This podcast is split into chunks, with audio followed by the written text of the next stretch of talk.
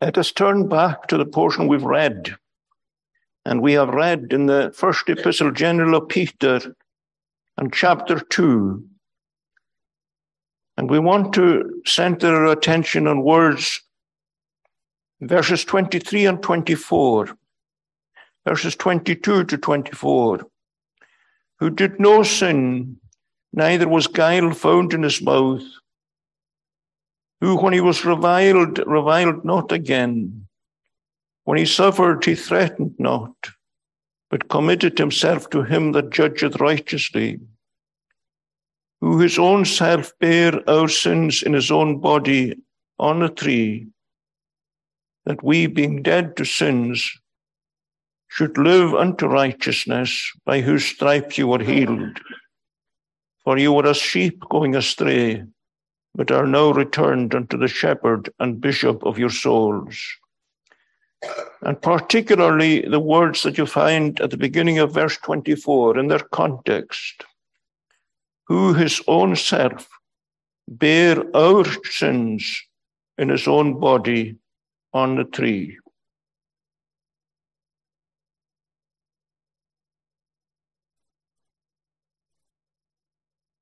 Now, these words can be read as follows Who his own self, on his own, comforters found he none. Who his own self bare our sins in his own body on the tree or to the tree. It can be translated either way or both, towards the tree or on the tree.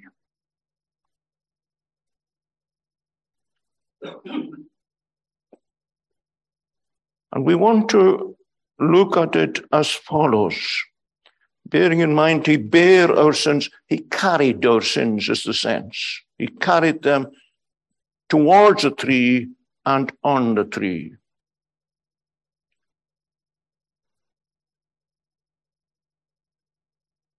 As follows in the following order. First of all, the burden that he carried. And then we're going to note the bearing of our sins. There's three thoughts come into that. First of all, the lifting of the burden onto his own shoulders. Secondly, the carrying of that burden towards the cross. And then the carrying away of the sins of his people on the cross. So that there are four thoughts the nature of the burden that he bore, the lifting up of that burden onto his own shoulders, the carrying of that burden towards the cross, the carrying away of that burden on the cross. And in that order. First, then, the burden that he bore.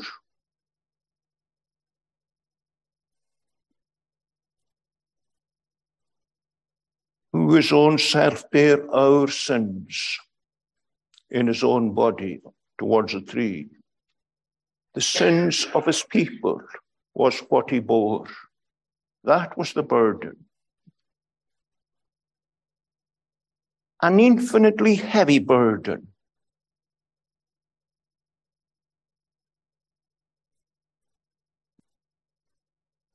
as the holiness of God is an infinite height, so our sins against the, the, the holiness against which we have transgressed is an infinite height. So our sins are an infinite deep. And likewise, we can speak of the burden here as an infinitely heavy burden, an infinite weight.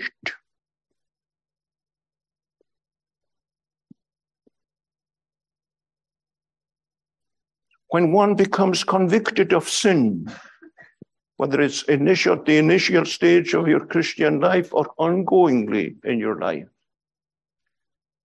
you can experience the heaviness of the burden of sin. The psalmist speaks in Psalm 38 and verse 6 of the transgression being a weight so so heavy that he couldn't carry it. And I, I'm, I'm, can't remember the words, but can look them up. Uh, paraphrasing them, he found that weight beyond his abilities. But that was minuscule in comparison with the weight that the Son of God bore when he carried the sins of his own people. Towards the tree and on the tree.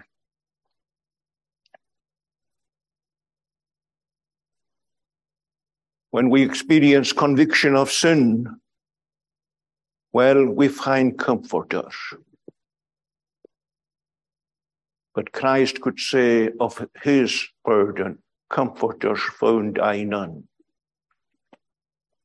He stood alone. He bore it in his own passion, alone towards the tree and on the tree. And then, secondly, there is the lifting up of this burden onto his own shoulders. And that occurred at the point of conception. The moment that he, the nature that was prepared by God the Father, the body that was prepared by God the Father, the Holy Spirit in a supernatural creative way, supernatural creative power, created in the womb of Mary that human nature. And at the very moment that that nature is created, simultaneously the Son of God took that nature to himself in the womb of Mary. So that the one who was born of her in the process of time nine months, the usual, was more than mere man, spoken of as the Holy One, holy thing. Is God and man in two distinct natures and one person forever.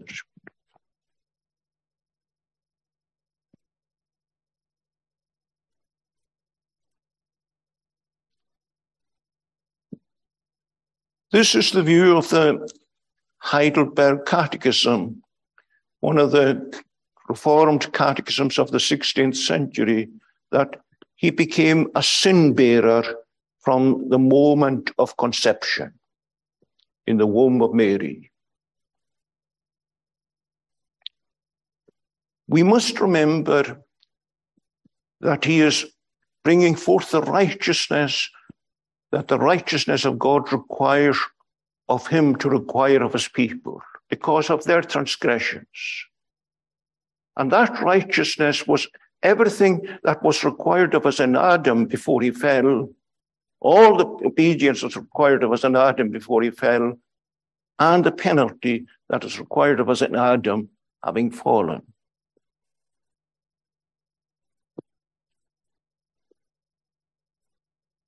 We don't know how long Adam remained unfallen. But whether it was long or short, the righteousness that he had accrued in the state of his unfallenness was nullified the moment that he sinned, the moment that he fell. Catechism puts it we sinned in him and fell with him in his first transgression. So that Christ must bring forth that righteousness that was required of us in Adam before he fell, as well as the penalty having fallen.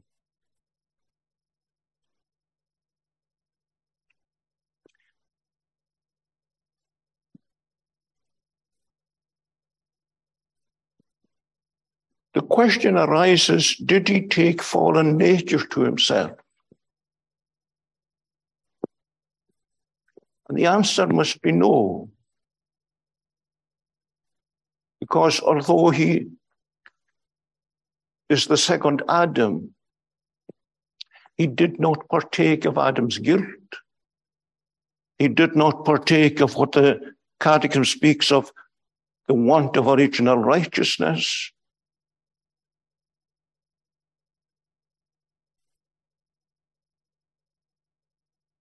He did not partake of our sinfulness. He remains the sinless one. But he did not partake of our fallen natures.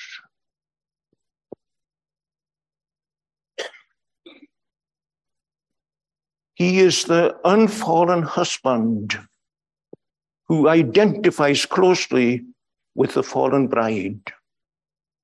He is the one who, although he knew no sin in himself, was made to be sin for us. He is the one who has spoken of us being made in the likeness of sinful flesh, in the likeness but not sinful flesh himself. Boston speaks of the fourfold estate. Well, this is a unique person. This is a unique estate. It's like a fifth estate. He identifies with us, but he does not partake of that fallen nature. He remains the sinless one while carrying this burden and being made sin at the last.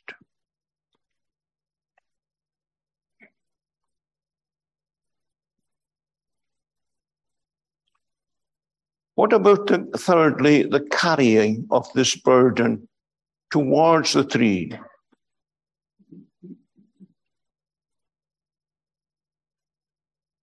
Well, you can give some, we can give some examples of it. First of all, that he took the, the that he, he, he, he, he, in taking our natures, in becoming man. He could have, he could have taken a glorious nature to himself. But no, he took to himself our nature that would be subject to death. And that is part, part of this being, uh, being a sin bearer in a room and place. You could say also he was um, a sin bearer uh, in these days towards the towards the cross, in the sense that um, he was in a sin. He he was in a cursed environment, not just in a sinful, but an environment that was cursed. Cursed is the ground for thy sake. In that sinful environment he entered. We read of him also in the verse just before this when he was reviled, he reviled not again. When he suffered, he threatened not. Well, he was standing in the room and place of his people there. Which of us can say that we have never spoken a sharp word, a reviling word, maybe even? while he stood in the room and place of his people there as a sin bearer. He who reviled not, you see, the perfect obedience that's there. So that we can, when we sin, that sin, go to him in a spirit of contrition and seek mercy and obtain mercy because he has carried that as well.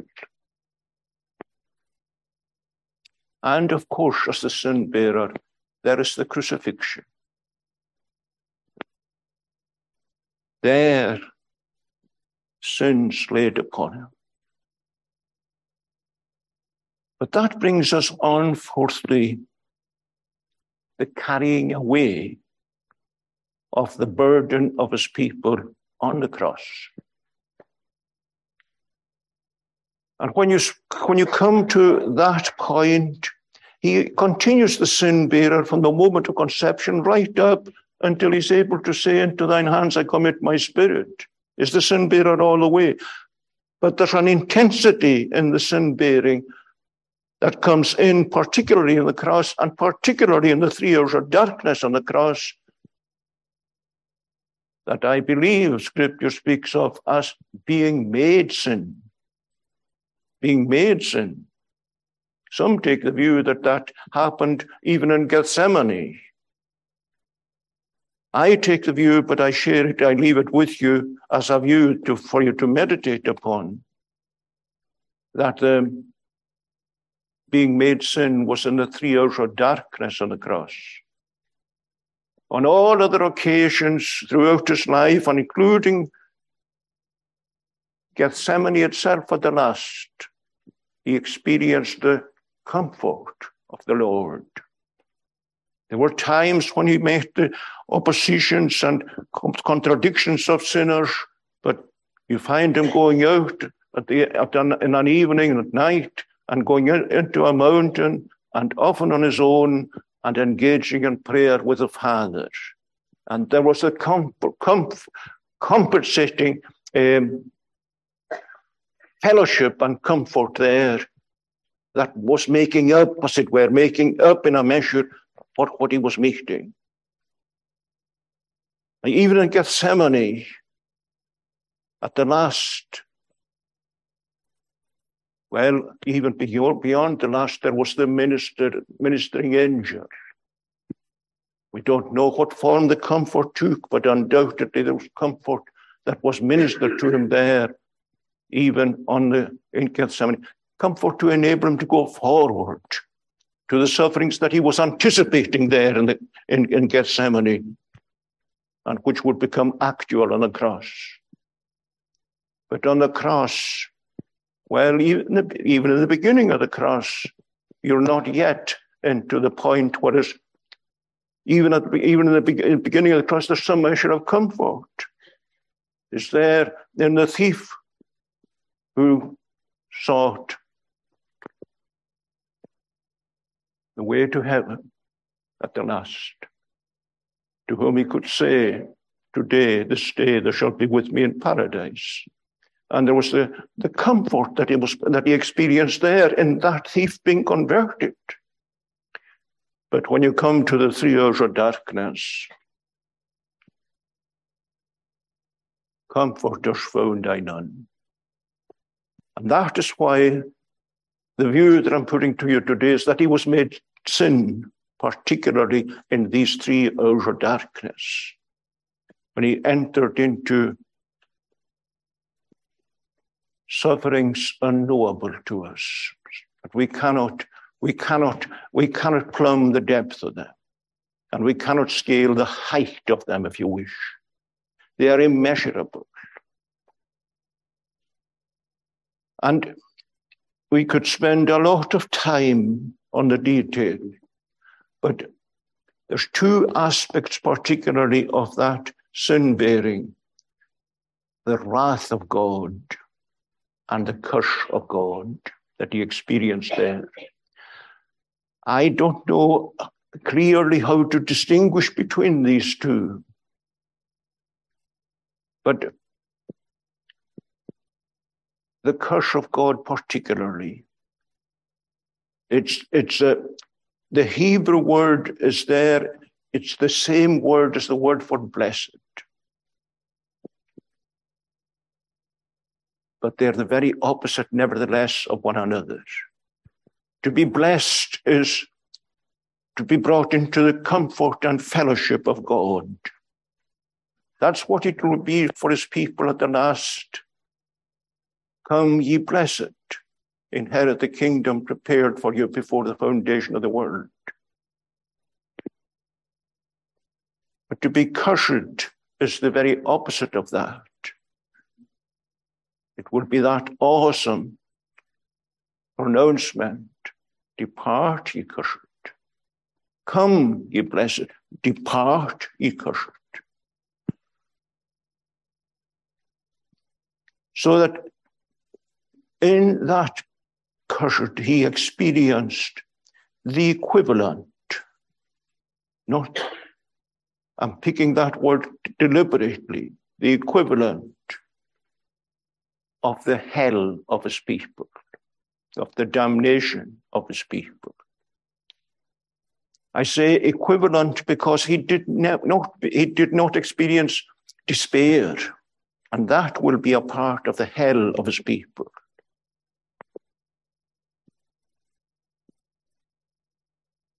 But the equivalent, nevertheless, because the anguish and the pain that was there was at least equivalent to the hell of his people.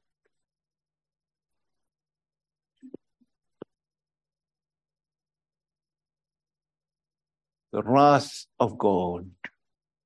The psalmist speaks of who can measure that wrath. That wrath against sin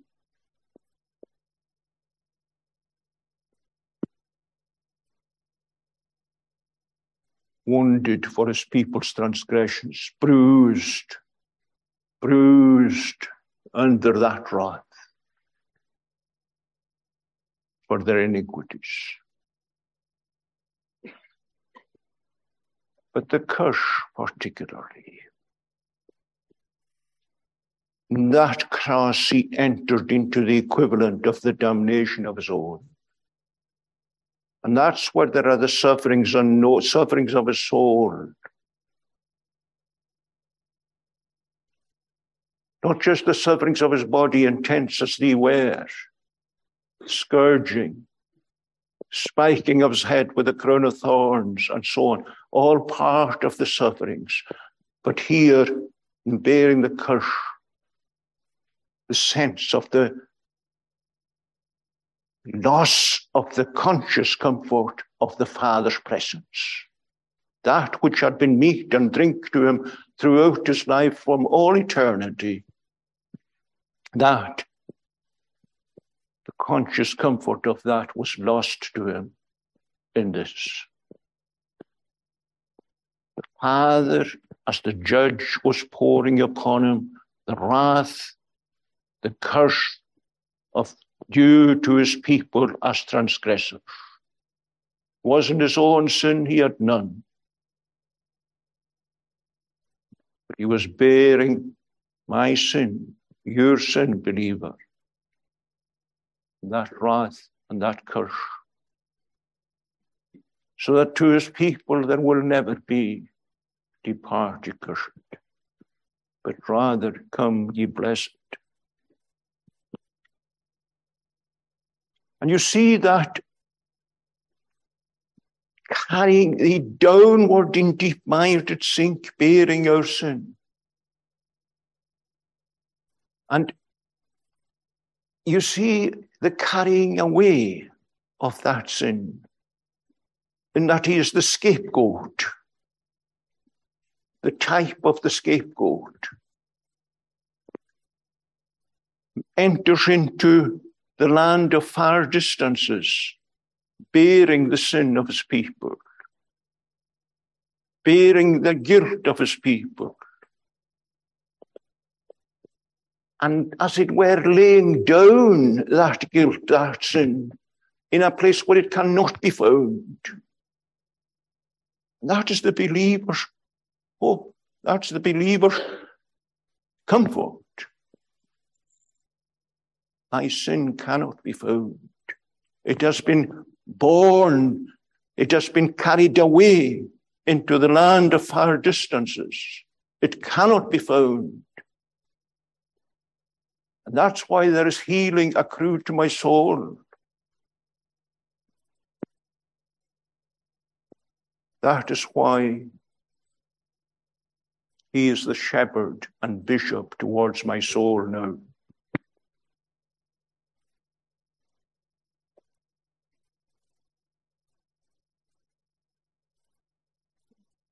And as we sit at the table here today, we do so to remember the death of the one who stood in my room and place. May the Lord bless to us meditation in His Word. Let us further, let us pray first of all.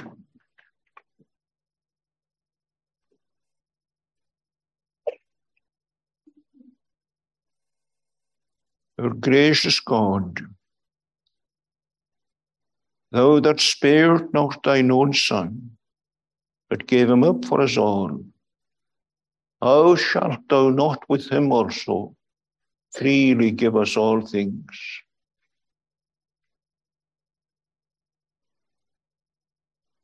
May the wonder that this was the thought in the mind of the triune God from all eternity press in and bruising on my soul this day. That as I am called upon to partake of the remembrances, the representations of that death, that accursed death in my room and place, I would be filled with love towards him.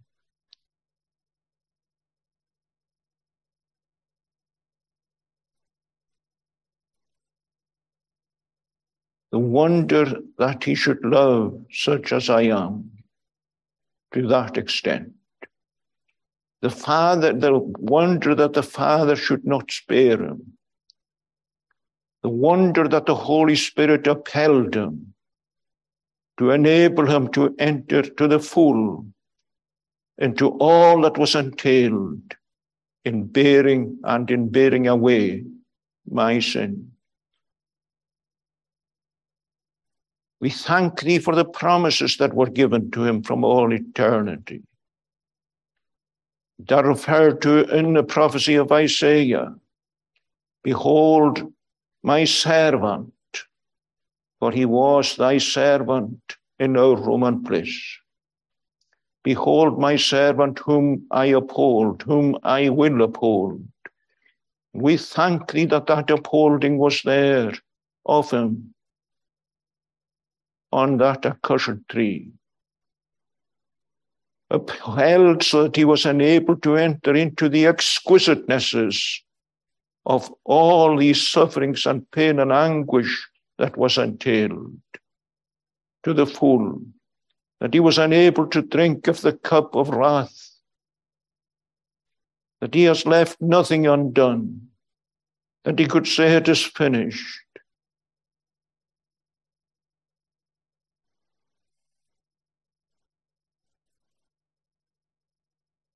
Who is a God like unto thee that pardons iniquity? passes by the transgression of the remnant of his inheritance, who does not retain anger, but who delights in mercy. We marvel that at the same time as he was bearing that wrath and curse, he was the object of the Father's love. For he grew in favor with God and man And that favor was in the obedience that he, towards, towards the obedience that he rendered. And that obedience reached its height. And therefore the favor of God reached its height, if we can speak like that of the deity. But it was never, it was, it, it is expressed towards us in a way that it could never be expressed any other way in its height and depth and length and breadth.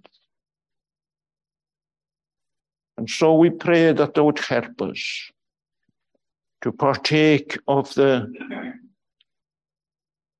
all that is represented in the broken bread and the shed wine to the glory and honor of thy holy name and to the good of our never dying souls this day. We ask these things in his name. We have no other plea. Amen.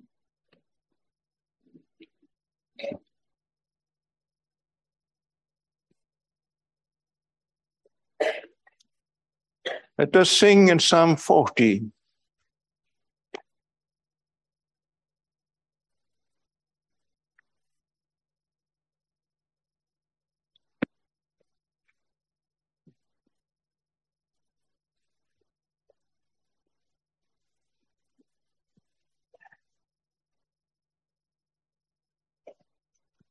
And verses 6 through to 8 No sacrifice nor offering didst thou at all desire, mine ears thou bored, sin offering thou unburnt didst not require. through to verse 8 to do thy will, I do delight, I take delight, O thou my God that art. Yea, that most holy law of thine I have within my heart. No sacrifice nor offering. And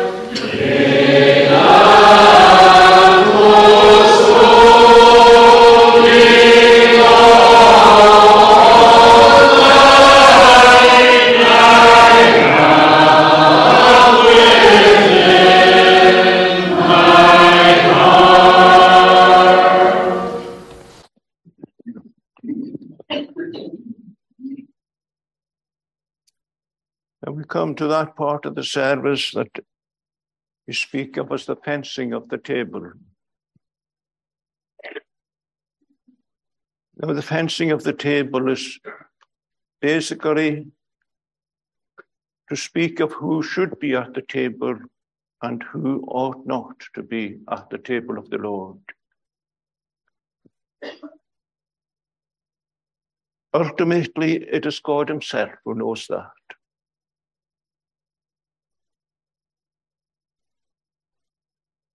There may well be those sitting at the table who ought not to be. And there may be those who are not sitting at it who ought to be. That is no excuse for any who is outside of the table who ought to be there that they are not here.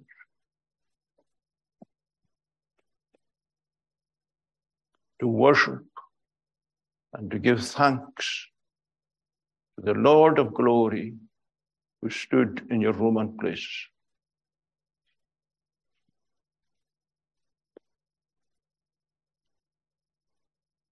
Well, it is, as I said, it is God alone who knows.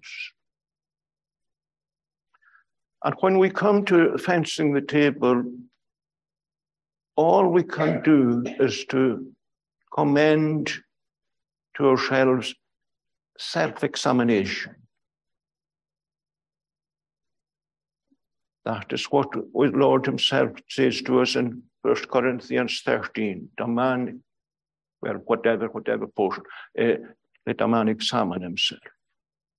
So let them eat. Yes, in 1 Corinthians 11.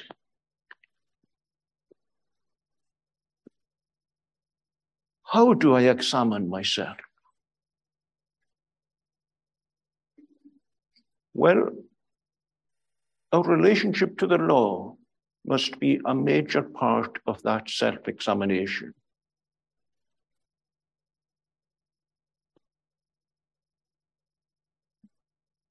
The law, as it's set before us in the Ten Commandments, the law as it's set before us in the Sermon on the Mount, the law as it set before us in the epistles to the churches and in other portions of scripture as well. But the law as it bears upon the life of, the, of my life, not just outwardly, not just in my actions, not just in my words, not just in my thoughts, wandering as these are, but in the intents and motives of my heart. The Lord is saying, Give me your heart. Let these motives be governed in such a way as to honor me at all times.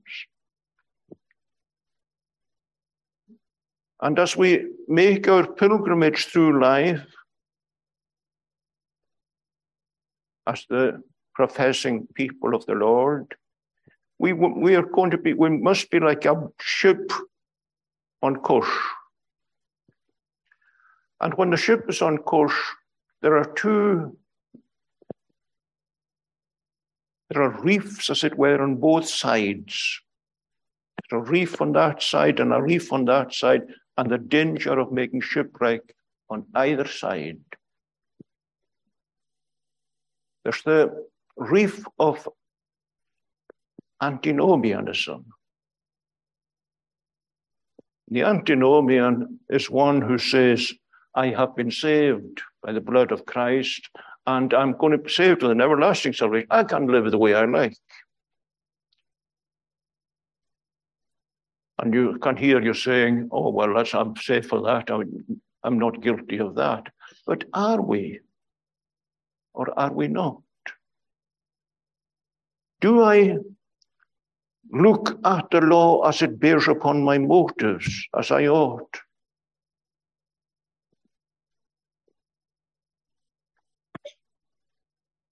The perfect obedience that is required of us. Do I examine the catechism? Do I examine the, Lord, the, the, the larger catechism in the requirement, in the how it, how it speaks of the requirement made upon us in the Ten Commandments? Or do I set a standard of decency for myself? A, a lower standard. And by that standard, go on in my life and give myself good marks, as it were, and say, well, I'm no antinomian. But when you do measure it like that, it comes close to us. The motives and intents of the heart in doing the will of God as it's expressed in His Word.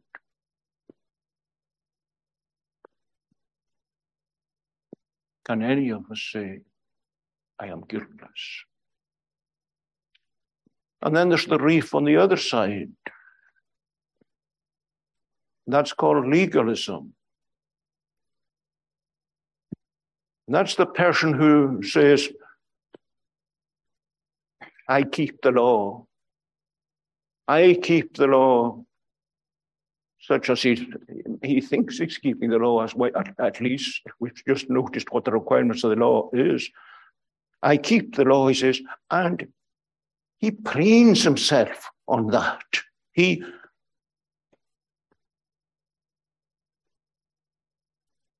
thinks that he's earning the way to heaven by his own works.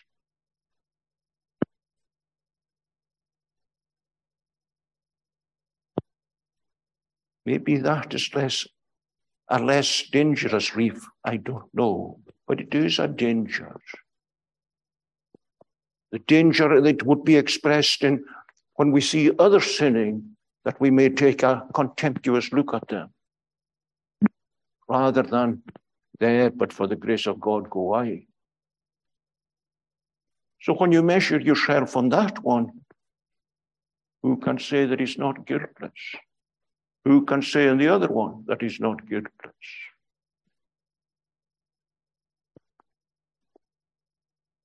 We remain sinners, redeemed sinners by the grace of God, yes. But there will be a prayer in your life it's expressed in Psalm 139, for example.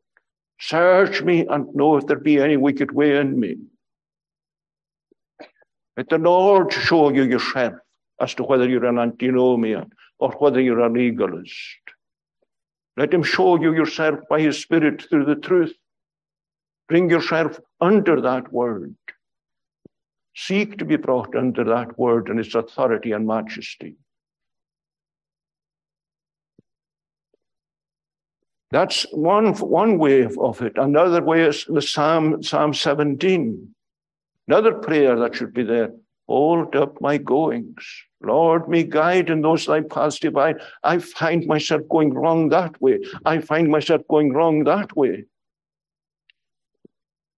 Where else can I go? Hold up my goings, Lord, me guide. And there will be repentance ongoingly in the life of the believer. And there will be, as he comes to Christ with that prayer, either of these prayers or others, an experiencing of the mercy of God also. Ongoingly, you confess your sins. He is faithful and just to forgive us our sins and to cleanse us from all unrighteousness. And may the Lord enable us to steer that course by his own help, day by day, moment by moment.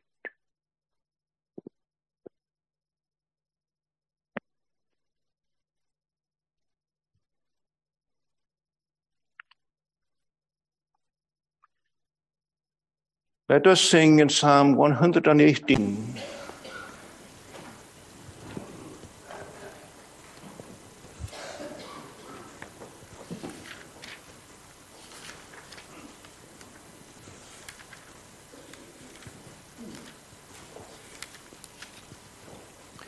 from verse 15. And we'll sing a few verses, and as we sing, the elders will bring forward the elements to the table. In dwellings of the righteous is heard the melody of joy and health. The Lord's right hand doth ever valiantly. We'll read, sing at least to verse 18, and uh, further if the elements are not brought to the table by then. In dwellings of the righteous. And we're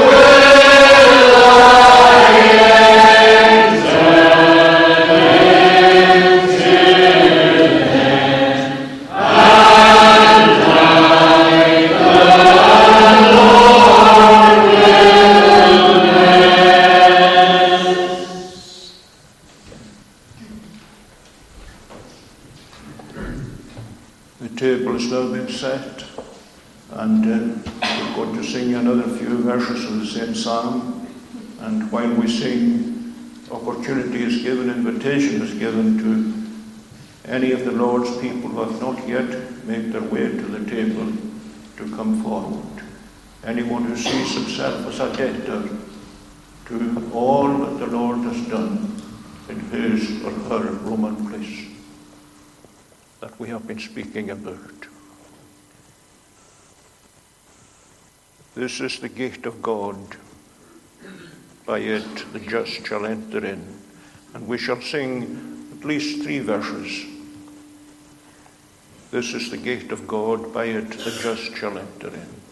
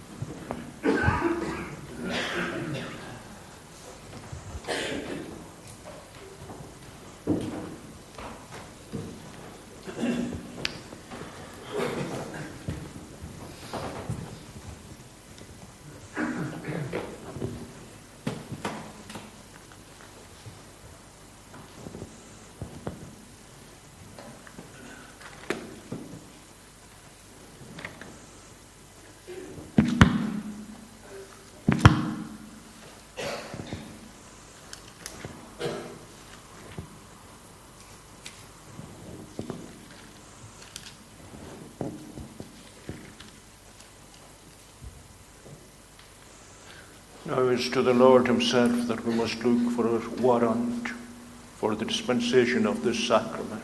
And we find that warrant in His Word, particularly in the letter to the Corinthians, chapter 11. First letter to the Corinthians in chapter 11.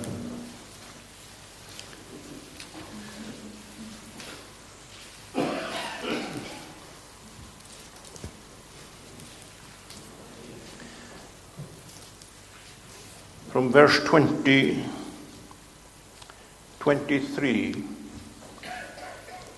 Notice how Paul says, I have received of the Lord. It wasn't something that he invented himself, something that's given of the Lord. A warrant comes from the Lord himself.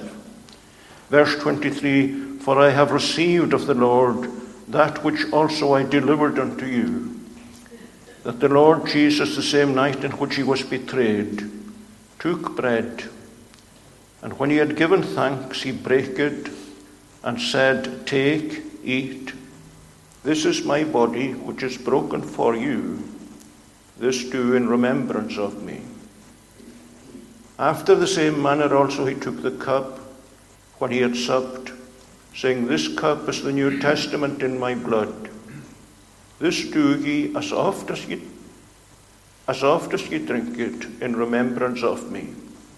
For as often as you eat this bread and drink this cup, you do show the Lord's death till he come. Wherefore, whosoever shall eat this bread and drink this cup of the Lord unworthily shall be guilty of the body and blood of the Lord. But let a man examine himself, and so let him eat of that bread and drink of that cup. For he that eateth and drinketh unworthily eateth and drinketh damnation to himself, not discerning the Lord's body. For this cause many are weak and sickly among you, and many sleep. For if we would judge ourselves, we should not be judged. But when we are judged, we are chastened of the Lord, that we should not be condemned with the, with the world. And so on, particularly these words from 23 to 29, out warrant is from the Lord Himself. And we note that in the night that He ordained this supper to be through to be held through the generations, he gave thanks. And let us seek to follow his example. Let us pray.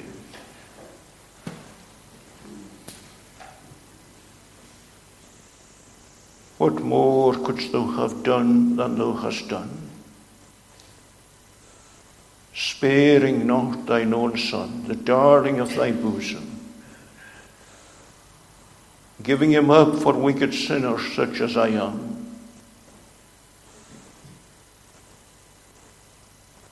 What more could the Son of God have done than he has done? Not only in taking our nature, but in that nature, meeting the requirements of thy holy justice upon me to the uttermost. That, open, that access should be now made for me. In his name and merits, even unto thy throne room, with petitions, with supplications, with prayers, yes, and with confessions also. We thank thee that though we come short, he never comes short in his word in his faithfulness and in the tenderness of his mercy. And what more could the Holy Spirit have done than he has done?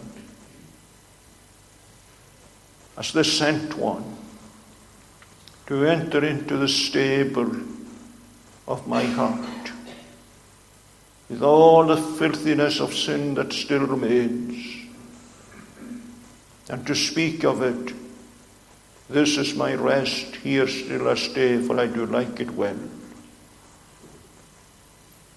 We pray that there would be finding in our hearts this day a responsive chord of love and thanks towards Thee. We pray that Thou would help us at this time to set aside the bread and the wine from their normal and regular practice.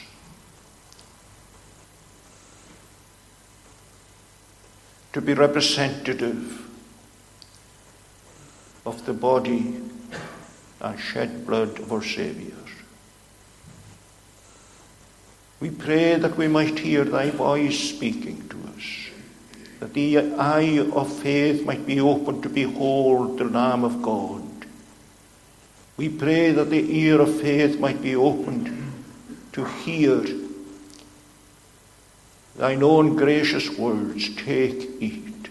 This is my body broken for you. We pray that thou would enable us to renew our vows to thee.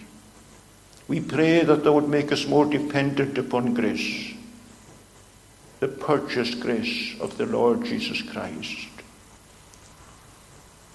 We pray that thou would help us to know thy presence. Prepare us for all this thy will for us. Receive us with the pardon of sin. Amen.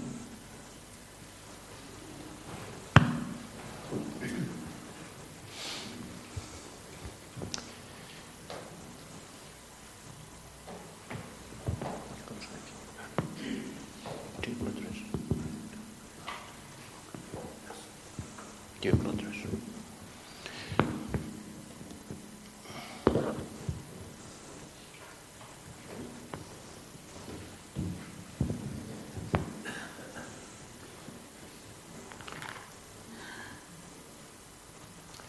We read in Psalm 45.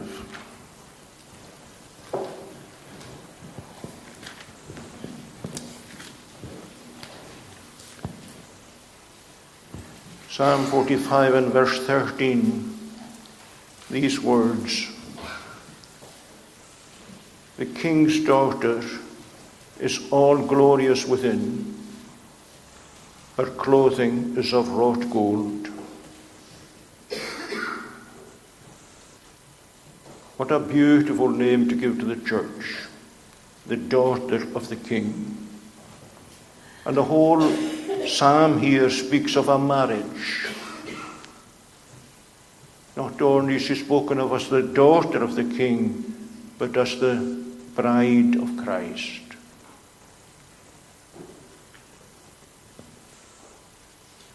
And she's spoken of as being all glorious within. All glorious within because a radical transformation has occurred in your life, believers happened in the moment of rebirth, the moment of regeneration. You were made a new creation. You were given new desires that were never there before. Desire to serve God out of a sense of indebtedness. What shall we render to the Lord for all his goodness to us? A desire for fellowship with the Lord, to worship him to know Him, to have a relationship with Him. You are a new creation. And not only is there beauty given to you through the miracle of regeneration, not only beauty of character, but a new status also. Her clothing is of wrought gold. That speaks of your status, your standing in Christ. Your standing is the standing that has been the righteousness that he has brought forth in his life and death imputed to you, put to your account. So that God looks upon you in Christ as having a perfect standing with that righteousness accounted to you. That is your title to glory. And that title that you, that you received when you closed in with Christ by faith cannot be taken away from you. You have been justified in the moment of closing in with Christ with a perfect justification. And if you are to live for a million years beyond, that righteousness cannot be improved upon. It's a perfect righteousness, it's a perfect standing, it's a perfect title. The status remains the same. The beauty of the character to do with your sanctification. That's what happens. Sanctification is begun in the moment of regeneration. That must grow. That must grow. And those who have been justified and who have that title, this will be a mark of, them. They will seek to grow in holiness. The robe of holiness to be there and to be cleansed ongoingly.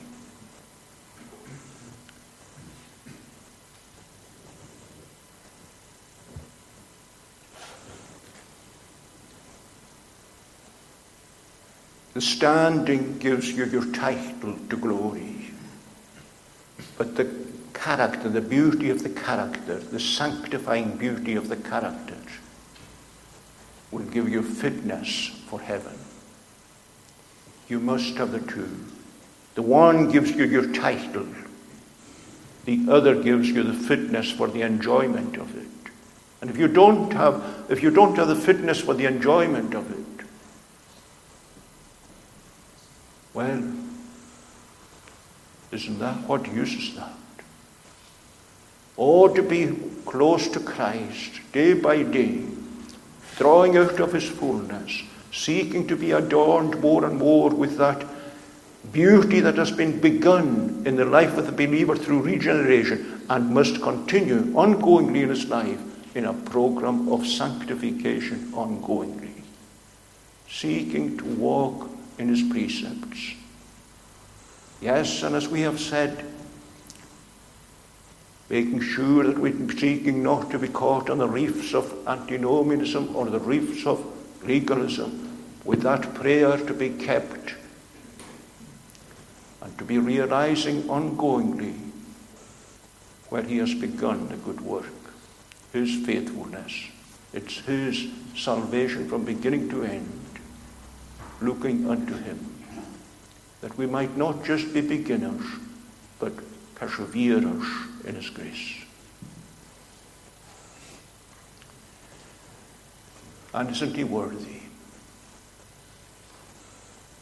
Now we read that in the night in which he was betrayed, he took bread and brake it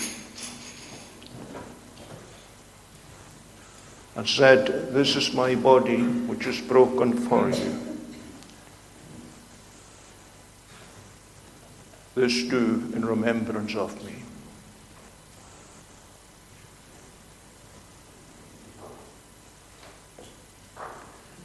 And in the same manner, after he had supped, took the cup, saying, This cup is the New Testament, the New Covenant in my blood. As oft as you eat of this bread and drink of this cup, you do show the Lord's death until he come.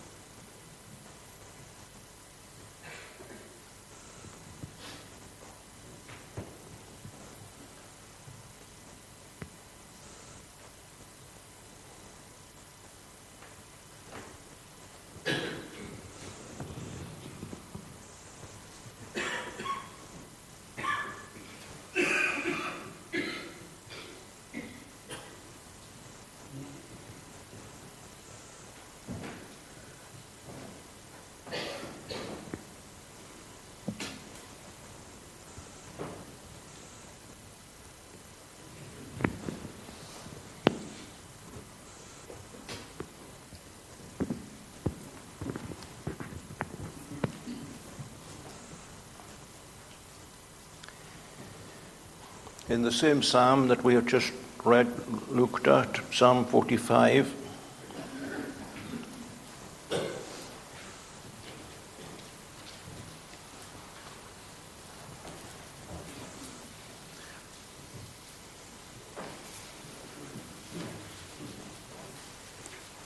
Verse 15 With gladness and rejoicing shall they be brought they shall enter into the king's palace.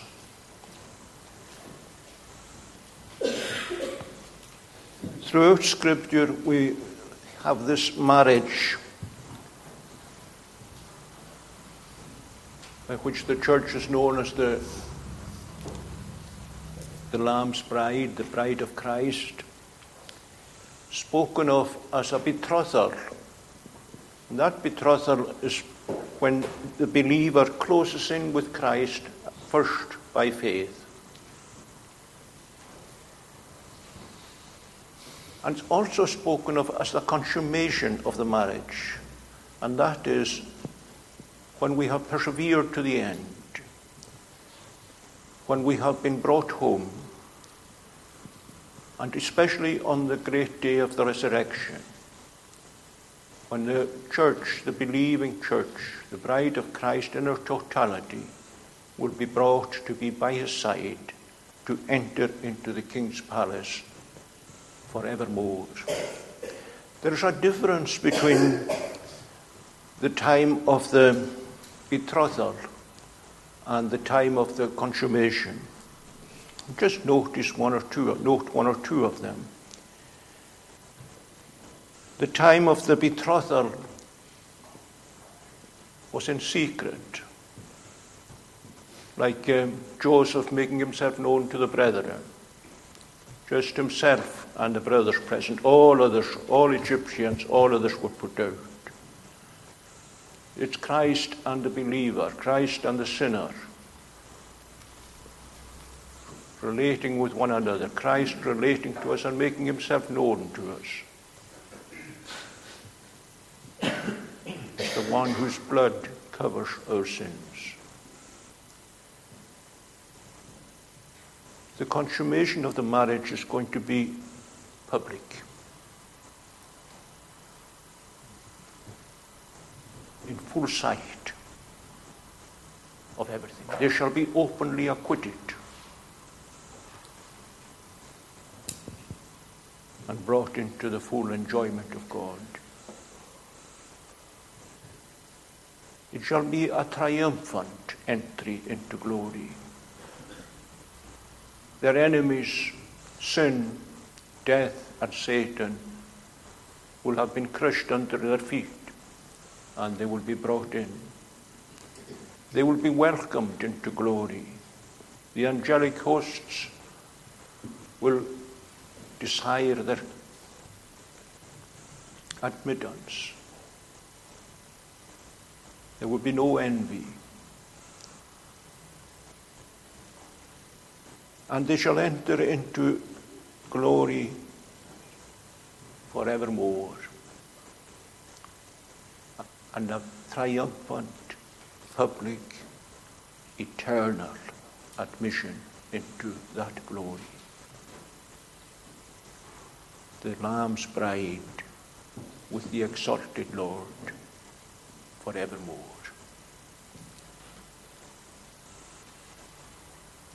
To begin is wonderful, to persevere to the end, or to seek grace to go on day by day. There are those whom we now miss, who have been with us, whose paths have crossed our paths on the way. But they have gone home and they wouldn't come back. Or that we would be among those who persevere to the end. We know not what a day may bring forth. We know not when we sit at this table on earth for the, for the last time or not. But all things are in His hands. And what gracious hands to be in. We conclude, we, we, we will seek to stir ourselves up as the psalmist does in Psalm 103, rising from the table with his words, Without mouth and we trust his grace in our hearts. O thou, my soul, bless God the Lord, and all that in me is be stirred up.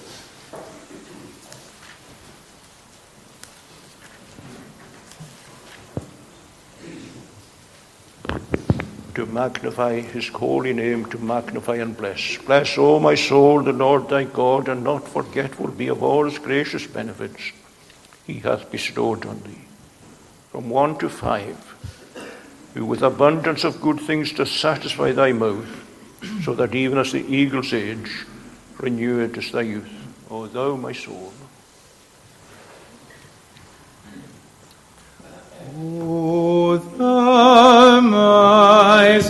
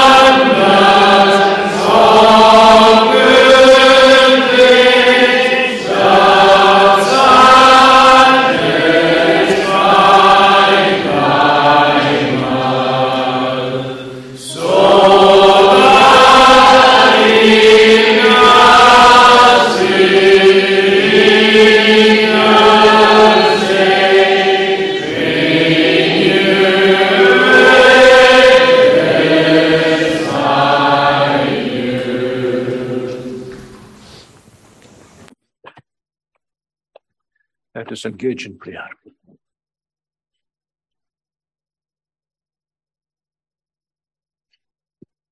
We thank thee that thou hast enabled us once more to be present with thy people at thy table here on earth. To remember our Saviour's atoning death in a room and place. We thank thee that nothing has broken in upon us to distract us from uh, the consideration and remembrance of what we are about.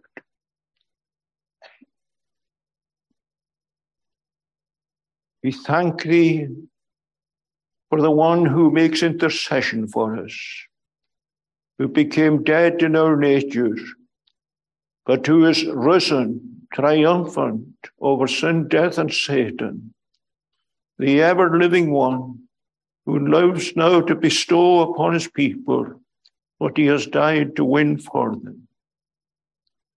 The one who is able to say, as none others, My peace I give unto you. Let not your hearts be troubled, neither let them be afraid.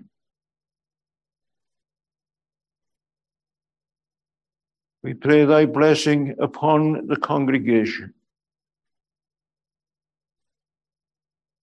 We pray that thou would help us to go on bearing one another's burdens, encouraging and exhorting one another in the way, looking unto Jesus, the author and finisher of our faith, seeking at the throne of grace that no distractions would stand in the way. We pray thy blessing upon those who have not been present, not been able to be present with us here this day at thy table. We pray that would um, grant them the enabling and the strength to be closed in with a free offer of gospel reconciliation that is made to us as sinners in Christ. For the word saying, Ho, everyone that thirsteth, come ye to the waters and drink. Enable us to enter, enable us, enable them to enter into the privilege, enter into, enter into the responsibility also of making choice of Christ. If they could truly say, Thou my sure portion not alone, which I did choose, O Lord. We pray that thou would take us home, solemnize us in the light of all that we have been about. And let not the enemy filch away from us anything that has been good. And we ask it with the pardon of our sin in Jesus' name. Amen.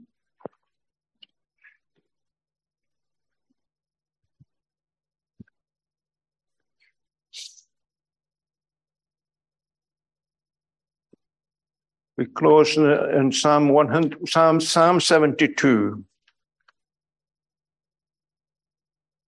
And the last three verses, as is customary,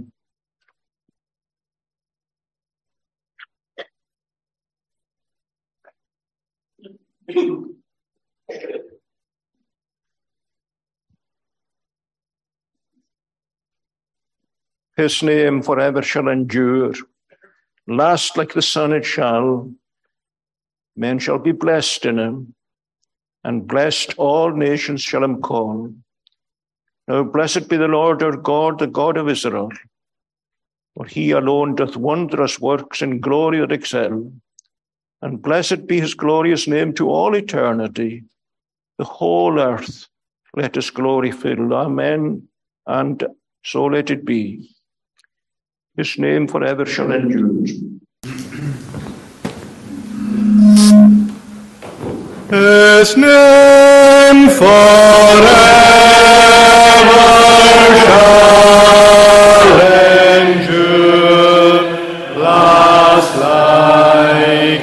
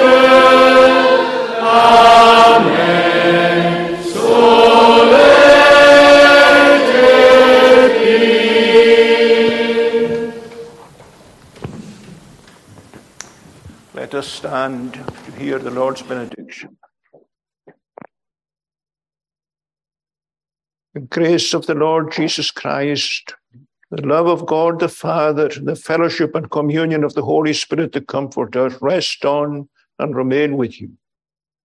Amen.